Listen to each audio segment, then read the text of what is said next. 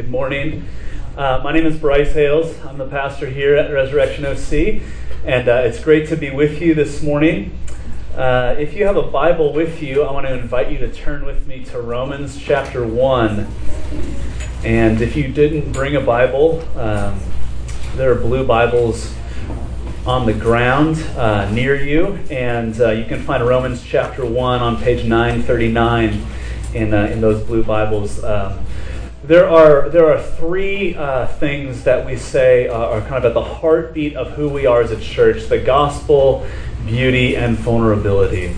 And uh, this morning, as we are relaunching our church, um, we are going to just take a look at what do we mean when we talk about the gospel. And so I'm going to read a, a short passage in Matthew, or sorry, in Romans chapter 1 and then we're going to uh, talk about it a little bit together this morning. So, would you stand with me?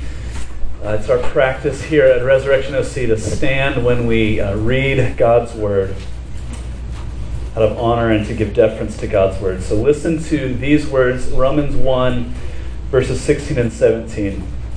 The Apostle Paul says, For I am not ashamed of the gospel, for it is the power of God for salvation to everyone who believes to the Jew first and also to the Greek. For in it, that is in the gospel, the righteousness of God is revealed from faith for faith. As it is written, the righteous shall live by faith. Will you pray with me?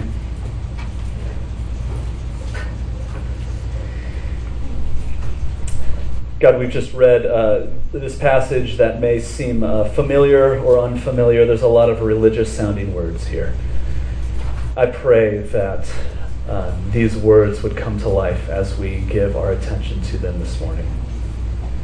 That um, we would see Jesus for who he is and what he has done for us.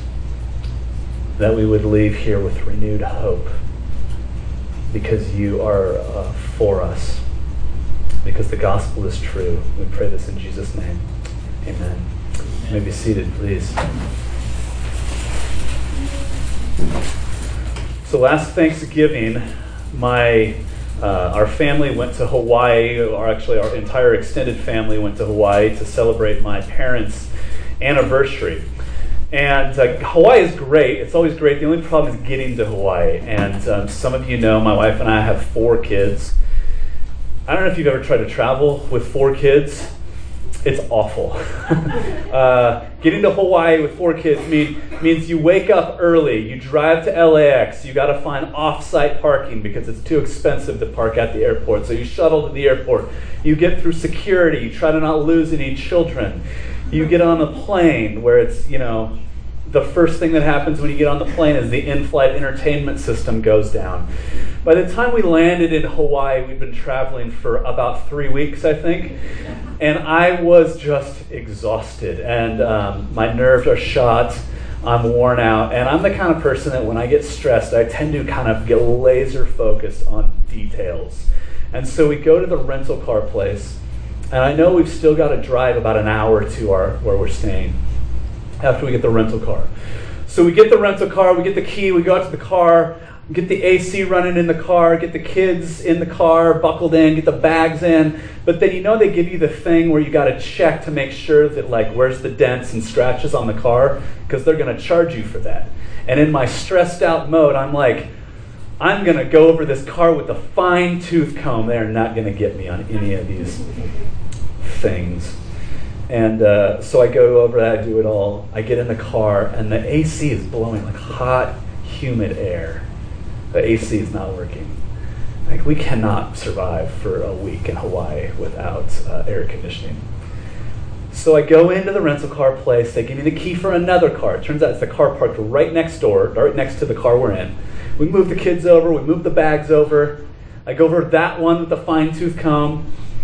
Hop in the driver's seat, and the AC is pumping out hot, humid air. I'm going, at this point, I'm like, okay, the chances of two identical cars parked next to each other, I mean, both of their AC units like break. It's pretty low chances of that happening, right?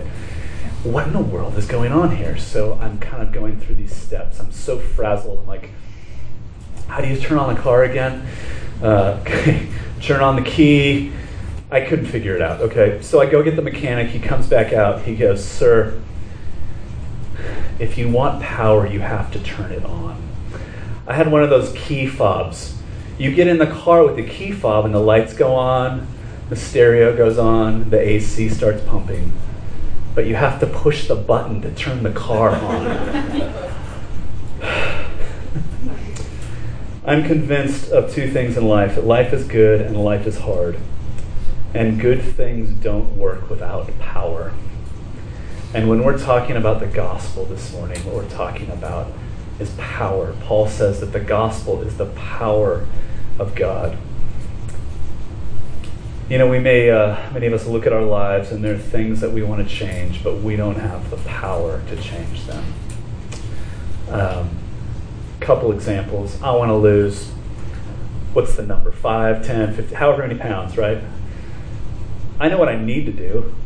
Like eat less, stick to the diet, uh, stick to the uh, exercise routine. Like it's really simple what needs to be done, but I don't have the power to do it.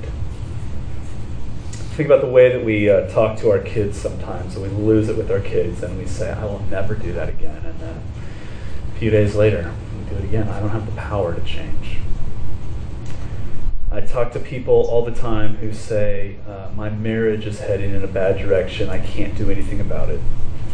My priorities are out of whack, but I don't know how to change, or I need a new job, or I want to stop looking at pornography. I don't want to drink so much.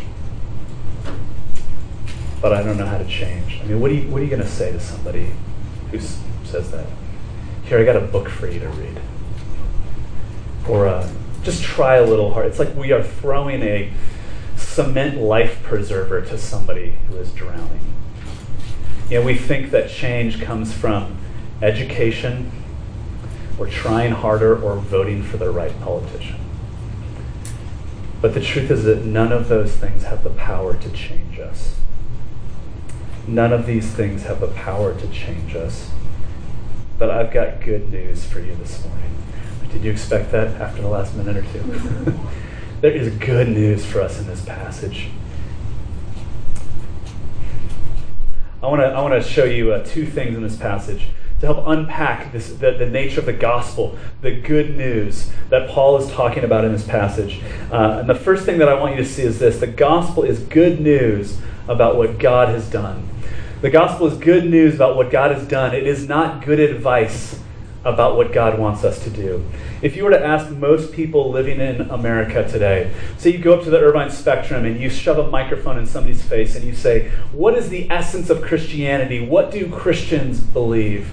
They would tell you that Christianity is about being a good person. Um, and there are different ways that we different people talk about that. Some people think about uh, Christianity as, um, you know, it's about working hard. It's about uh, taking care of your family. It's about not having to depend on anyone else. It's about following the golden rule, the Ten Commandments, being a good neighbor, being nice ish. Others of us think, you know, being a Christian is about being generous. It's about moving overseas to serve the poor. It's about uh, advocating for the oppressed. It's about befriending the, the lonely. And the truth is that those are all good things. But none of them is, is at the essence of what it means to be a Christian as Christians, I think there's a sense in which we have taken something that is really quite simple and we have made it into an overly complicated thing. Do you know what a Rube Goldberg machine is? Uh, Rube Goldberg was this artist who drew these cartoons to, to illustrate accomplishing a really simple task in an overly complicated way, like a really elaborate mousetrap, right? You with me? Have you seen one of these? So this is a, a description of Rube Goldberg's self-operating napkin. I should have put the picture up, but hopefully this communicates it to you. Imagine a pic. This is a face, a guy's face with things around, and this is the description. The self-operating napkin is activated when the soup spoon A is raised to mouth, pulling string B, thereby jerking ladle C, which throws cracker D past the parrot. E. Parrot jumps after Cracker and perch F tilts, upsetting seeds G into pail H. Extra weighted pail pulls cord I, which opens and lights automatic cigar lighter J, setting off skyrocket K, which causes sickle L to cut string M and allows pendulum with attached napkin to swing back and forth, thereby wiping your chin. Okay, there's a much simpler way to wipe your mouth, right? Okay, and I think that we have come to think about Christianity in a very similar way. But the essence of Christianity is the gospel. It's about what God has done for us. And yet, if you ask the average Christian, what is it that you believe? Their face goes red. They start split. Well, I don't know. That's a really that's a really hard question to answer. I get that it's a very personal question. I get that it's a very deep question, but it's actually a very simple there's a very simple response. The gospel is about what God has done. It is good news, not good advice. The Bible says that the heart of Christianity is the gospel. The word gospel in Greek, in the original language of the New Testament, is uh, evangelium or euangelium, which means good news. Eu is this prefix that means good. You know, people talk about eustress, which is good stress. I don't really know what that means, but that's what you mean. It means good. But the next part of the word is angel, right? A N G E L. And uh, what is an angel? An angel is a herald. An angel is, is, is, a messenger. An angel is a, is a being with news to tell. Um, think about the Christmas carol, Hark the Herald Angels Sing. An angel is someone who comes with good news. So the gospel, the euangelion, is good news. The gospel is something good that is being proclaimed. It's good news about what God has done. It is not good advice about what we should do. It is not instruction about how to live a better life. Have you ever been at the place in your life where things are tough, maybe work's hard, maybe you're, you know, I don't know, romantic relationships are struggling. You get together with a friend and you're just looking for somebody to commiserate with you. And they begin telling you what you should do. They begin giving you advice or they tell you their story. This is what I did, and I fixed my problem. I hate it when that happens. like, that is so depressing, isn't it? Um, there's a huge difference between good advice and good news. This last week, I was having um, lunch with a friend, an older guy, and um, he, he, was saying, he was telling me about what happened. He says, you know, as your body gets older, things begin to happen that you don't like. And he said, my left leg, like, the, just goes numb sometimes. And as he said that, the table next to us, this guy turns around and he says, You need to lose weight. the guy was a doctor, which I guess gives you permission to. Like, was, is that good news? it might be really good advice. The doctor explained that as you get older and your gut expands, it pinches the nerve, or I don't know. It's probably true, but it was not very encouraging. Right? It was good advice. It wasn't good news. My friend said, I've been trying for like 10 years. I don't have the power. The essence of Christianity is news. God is not telling us what we should do, He's telling us what He has done. Okay? That's the essence of the gospel. But what is the substance? What is this news about? Well, the second thing that I want you to see in this passage is this the gospel is about righteousness that comes from somewhere outside of ourselves.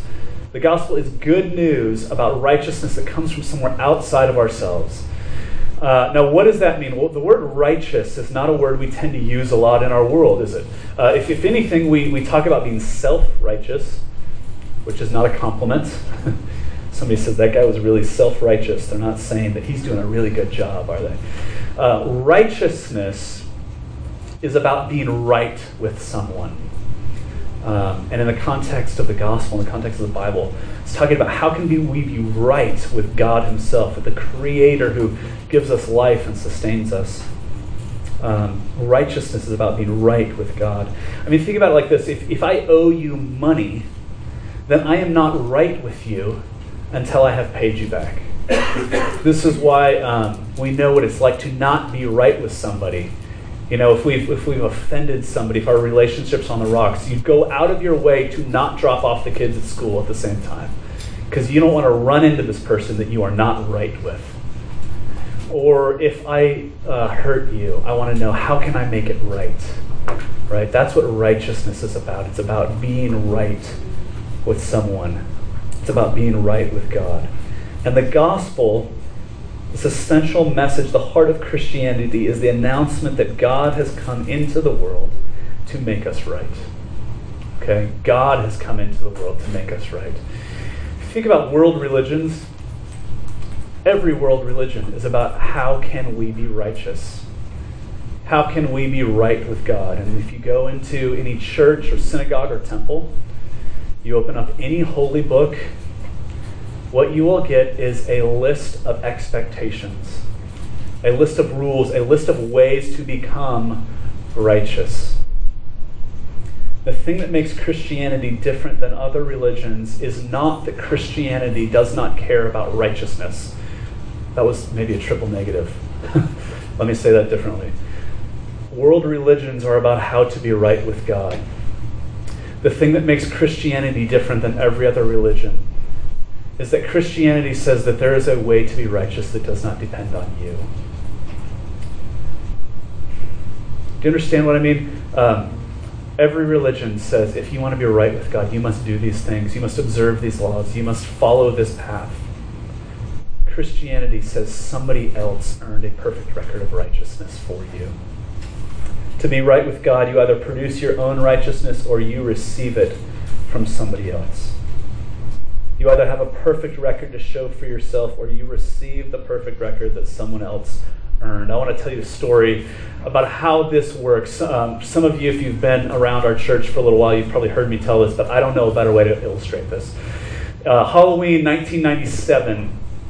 I, uh, I grew up in Laguna Beach, and on Halloween 1997, I was 17 years old, and I was at a friend's Halloween party up on Newport Coast and we were hanging out, and somebody suggested it was like 10 o'clock at night, which was kind of late for us to be out as teenagers. And somebody said, "Hey, there's a I don't know if it's a Coco's or a Denny's in Fashion Island." They're like, "Let's go up to let's say it's Denny's. Let's go have dinner at Denny's." And I drove this uh, VW Vanagon. That was my first car. It was awesome because all my friends could pile in, and so everybody gets into my van and we drive up to Fashion Island and to go to Denny's. And when you go into the center, you know, the center, you go in, there's kind of this long driveway that you've got to go down and then around to get to the parking, and the Denny's is like right here. And so as I pull into this um, center, we're kind of having fun, goofing around, and there's a little walkway, like pedestrian walkway that goes up and over that curve. And so, being a dork, I just pulled up and over the sidewalk, right, instead of going all the way around. And as I do that, we park, we're getting out of the car, and I see blue flashing lights from the far side of the parking lot speeding towards us. like, this is, oh, I'm so dead. Like, I start, I go through my, I'm going through my head, like, my parents are to kill me, you know? Getting a phone call at 10.30 at night from, so they roll up, it's, it's a mall cop, right? Mall cop. Mall cop comes over and he kind of he looks me in the eye. He kind of looks down. He looks back up, and he goes, "Hey, next time, could you just drive all the way around?" I was like, "Yeah, okay, I'll do that. Yes, sir." And he gets in his car and leaves. I'm like, I can't believe that I got off like the hook. What what just happened there? Well, what happened was I told you it was Halloween, and for Halloween I was dressed like a Navy fighter pilot. I was wearing my dad's hat from when he was a fighter pilot in the Navy. I was wearing his flight jacket from when he was a pilot in the Navy. I was wearing his boots from when he was a pilot in the Navy. And this mall cop gets out and looks at me, and he thinks that I'm a Navy fighter pilot. he lets me off the hook. Now, think about what is going on there. I did not leave home to go join a fight. I didn't train, I didn't sacrifice, I didn't suffer. I didn't leave the comforts of home to travel to a faraway land. I didn't do any of that. All I did was put on the record of somebody that did. And friends, that is exactly the way that the gospel works. See, the story of the Bible is that the human race rejected God. We turned our backs on Him. We divorced Him and we walked out on Him. And instead of giving up on us, God in Jesus Jesus leaves his home and he travels to a distant land. And he suffers on our behalf. He sacrifices. He gives himself up for us. He lived a perfect life and he suffered the death that we deserved. And in doing so, Jesus earned a record, a perfect record of righteousness. And the gospel is the news that you can put on his record through faith. faith is this mysterious word. Nobody really knows what it means. I'm a person of faith. I'll tell you what faith is faith is trusting in Jesus' record instead of your own.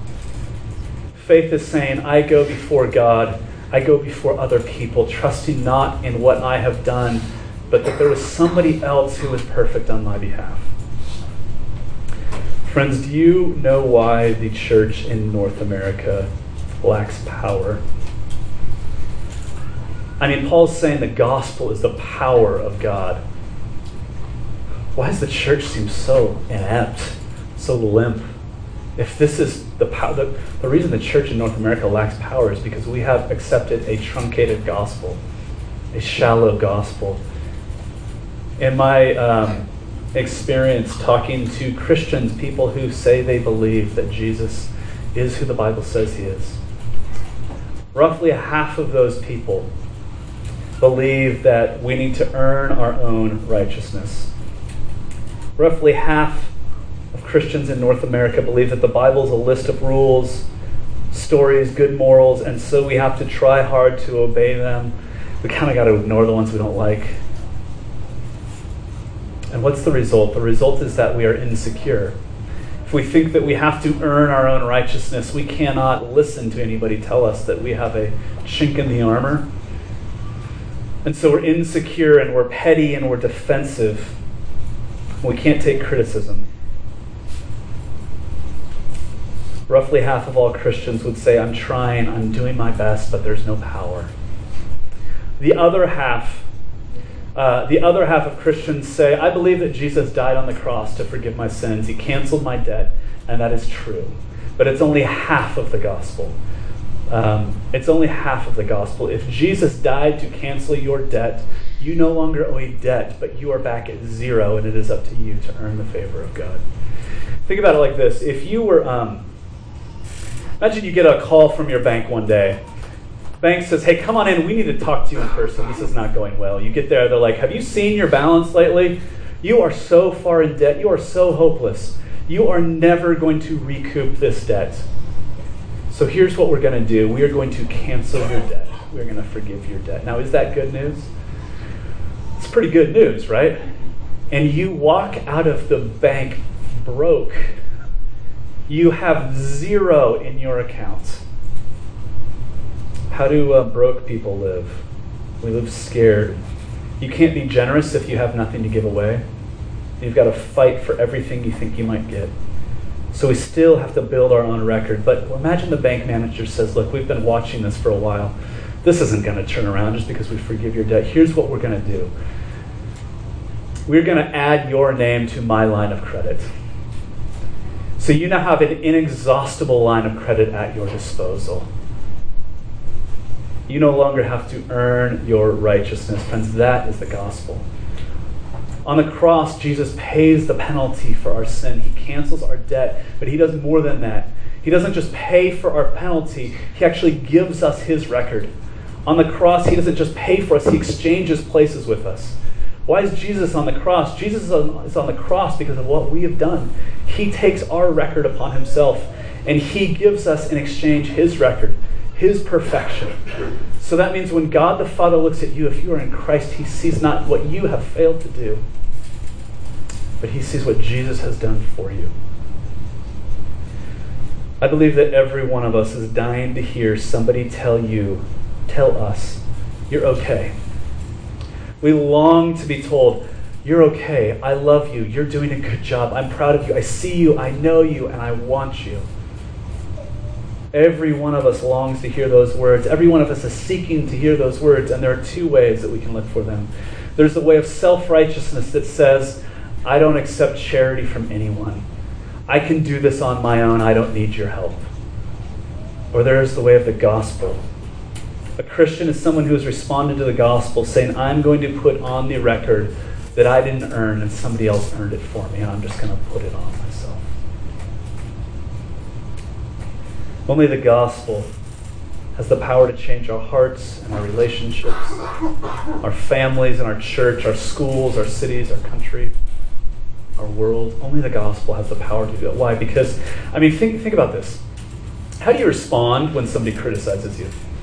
Say somebody who knows you well comes and, and, and um, tells you something about yourself. Let's say your spouse, you know, uh, what, do you, what do you do when your spouse criticizes you?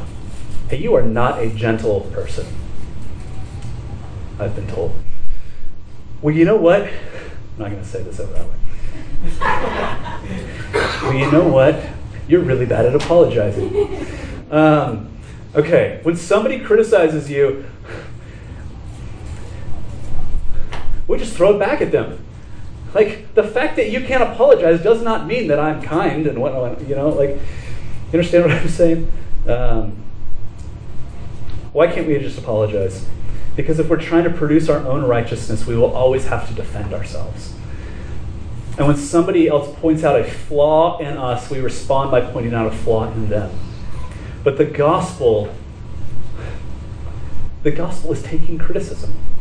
The gospel is hearing the God of the universe say, You will never do this on your own. I did it for you.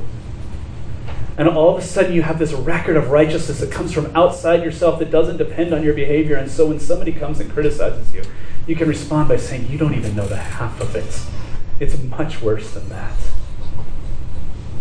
It doesn't surprise you that somebody would criticize you. The gospel has the power to prevent us from being offended all the time. I'm taking my life into my hands by saying what I'm about to say here, but um, we live in a world where we can no longer talk about anything that matters. Everybody is offended by everything all the time. Uh, have you been on the internet recently?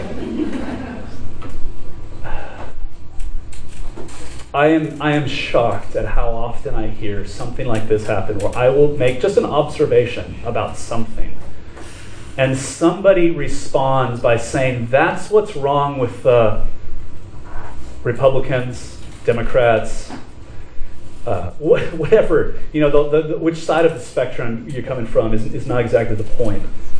Um, you make an observation about the world, and somebody says, Yeah, that's the fault of 50% of the human race. Um, the gospel has the power to prevent us from being offended by everything all the time. We don't have to be offended when somebody disagrees with us. Let me just be clear. I'm not criticizing your political views. I'm just saying that the way that we hold them lacks the power to persuade anybody. Because the gospel allows us to see the good in somebody that we actually disagree with. So we can recognize their humanity and treat them as human beings even while we disagree with them. The gospel has the power to change the proud the gospel has the power to give confidence to uh, the person who feels like life is always just beating them down. The, the gospel gives us the power to accept ourselves. Man, isn't that a fascinating thing? Some of us say, you know, I know God forgives me, but I just can't forgive myself. As if I have higher standards than the God of the universe. You know, it's an arrogant statement that sounds like humility. The gospel has the power to receive, allow us to receive the forgiveness of God. The gospel has the power to allow us to forgive other people. Um, if you've got to earn your own record so that you know and God knows and everybody knows that you're good enough, then you will struggle to forgive anybody who wrongs you. And whenever anybody hurts you or offends you or wrongs you in any way, you will carry that hurt around like a debt that they owe you and you will cash in on it behind their back by maligning them or by distancing yourself from them or cutting yourself off. from them. Only the gospel gives us the power to forgive. And what I mean by forgive is not excuse because there are real wrongs in the world. Um, about a year ago, uh, you probably saw this in the news, the news that uh, broke um, this trial about a doctor in the uh, U.S. Olympic gymnastics training program who had abused and horribly wronged hundreds of young girls and women. And in the trial, just the heinous, evil things that he did came to light. And yet, in the middle of that, there was a glimmer of beauty when a young woman named Rachael Denhollander, who was the first woman to um, go to the police and um, and make it known that this man, this doctor, was abusing young girls. Um, she gave her testimony, and at the end of the trial, when he had been convicted, the judge gave her the opportunity to face, uh, to speak to, to, to this man who had victimized her. And this is what she said to him. She said, Should you ever reach the point of truly facing what you have done, the guilt will be crushing. And that is what makes the gospel of Christ so sweet, because it extends grace and hope and mercy where none should be found. And it will be there for you.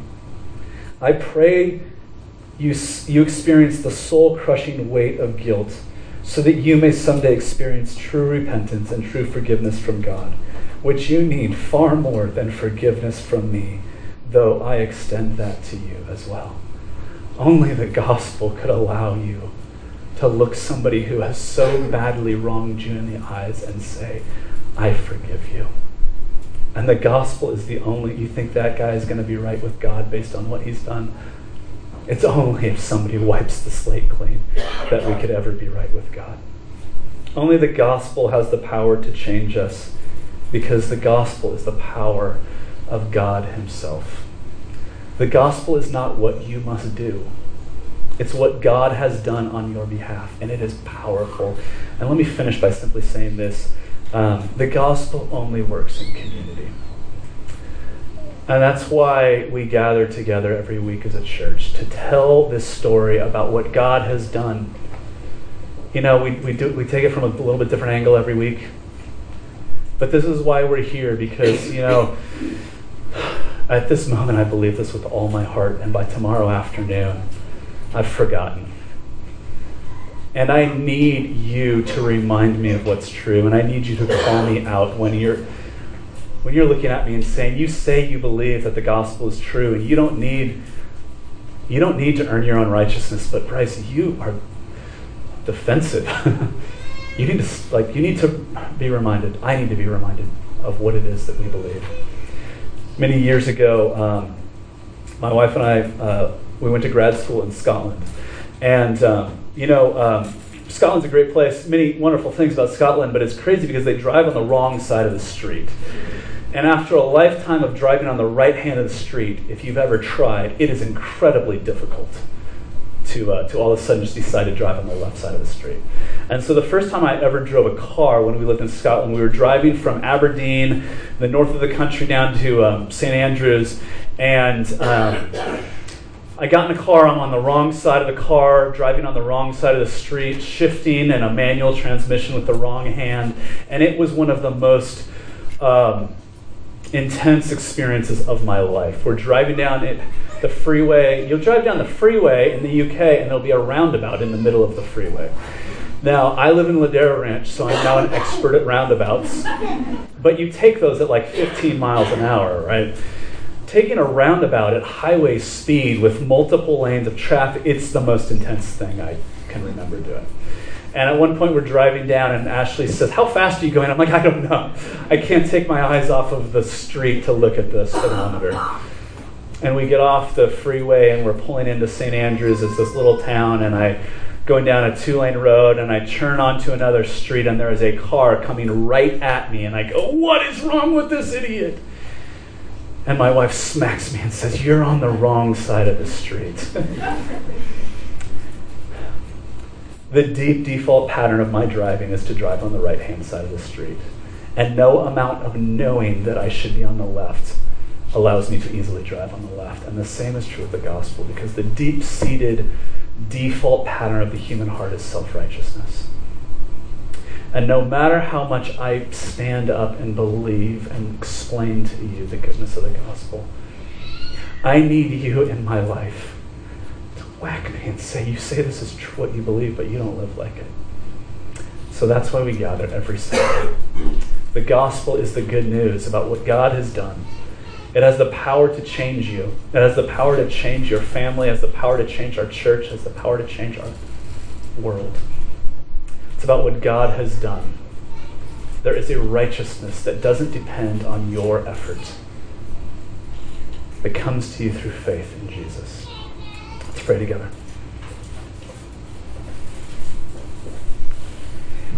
Father, we thank you for this announcement these incredibly good words that Jesus, Jesus was perfect on our behalf.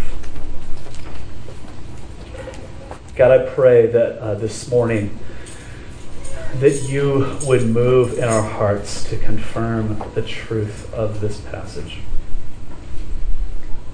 God, I pray that um, for those like me who have heard these words many, many times, that the gospel would be real in our lives, that we would be able to recognize our need of you, our need of community, our need for people to come alongside us and encourage us and correct us. And God, I pray for anybody who has never trusted in Jesus. God, would you help us to look at the beauty of who He is and what He has done on our behalf and put our trust in Him this morning? God, would you change us? Would you change us into people who don't need to defend ourselves because the God of the universe is on our side? In Jesus, we pray.